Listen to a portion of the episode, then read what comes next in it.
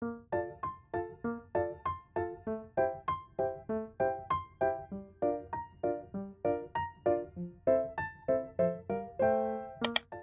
んにちは、せいかです。今回は軽井沢旅行の Vlog です。駅で飲み物を買いました。この日は天気がとても良かったです。ホームに駅弁のお店がありました。私たちは新幹線に乗りました。私の妹は携帯のゲームにハマっていました。東京から軽井沢まで新幹線で1時間ぐらいかかります。到着しました。私たちはアウトレットに行きました。コインロッカーに荷物を預けて、地図をもらって、店に向かいました。アウトレットの中には広いスペースがあって、犬や子供が遊んでいました。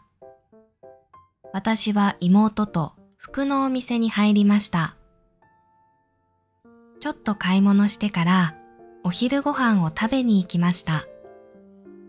私は久しぶりにビビンバを食べました。フードコートの雰囲気もとっても良かったです。窓から外が見えました。妹のうどんです。昼ご飯を食べた後、私は妹と本屋に行きました。いろいろな本が安く売っていました。かわいい本がたくさんありました。私は一冊本を買いました。アウトレットを出てからバスでホテルに向かいました。景色がとても綺麗でした。ホテルに到着しました。ホテルの中には大きな池があって部屋から見えました。カモが泳いでいました。夜ご飯は部屋で食べました。私は肉うどんを頼みました。とても美味しかったです。二日目の朝です。私は妹と朝のストレッチをしに行きました。朝は涼しくてとっても気持ちが良かったです。40分ぐらいストレッチをしました。ストレッチが終わった後、朝ごはんを食べに行きました。行く途中で鳥をたくさん見つけました。レストランに着きました。ここは有名なパン屋さんです。お母さんとおばあちゃんも来ました。私たちはモーニングメニューを頼みました。おばあちゃんはサラダを頼みましたが、量が多くてびっくりしていました。パンも美味しかったです。帰るとき、パンを買いました。美味しそうなパンがたくさんあって、選ぶのが大変でした。その後私たちは温泉に入りました。そしてちょっと運動しました。その後ホテルに帰ってお茶をすることにしました。この時はまだ朝早かったので人が少なかったです。私たちはいろいろな話をしました。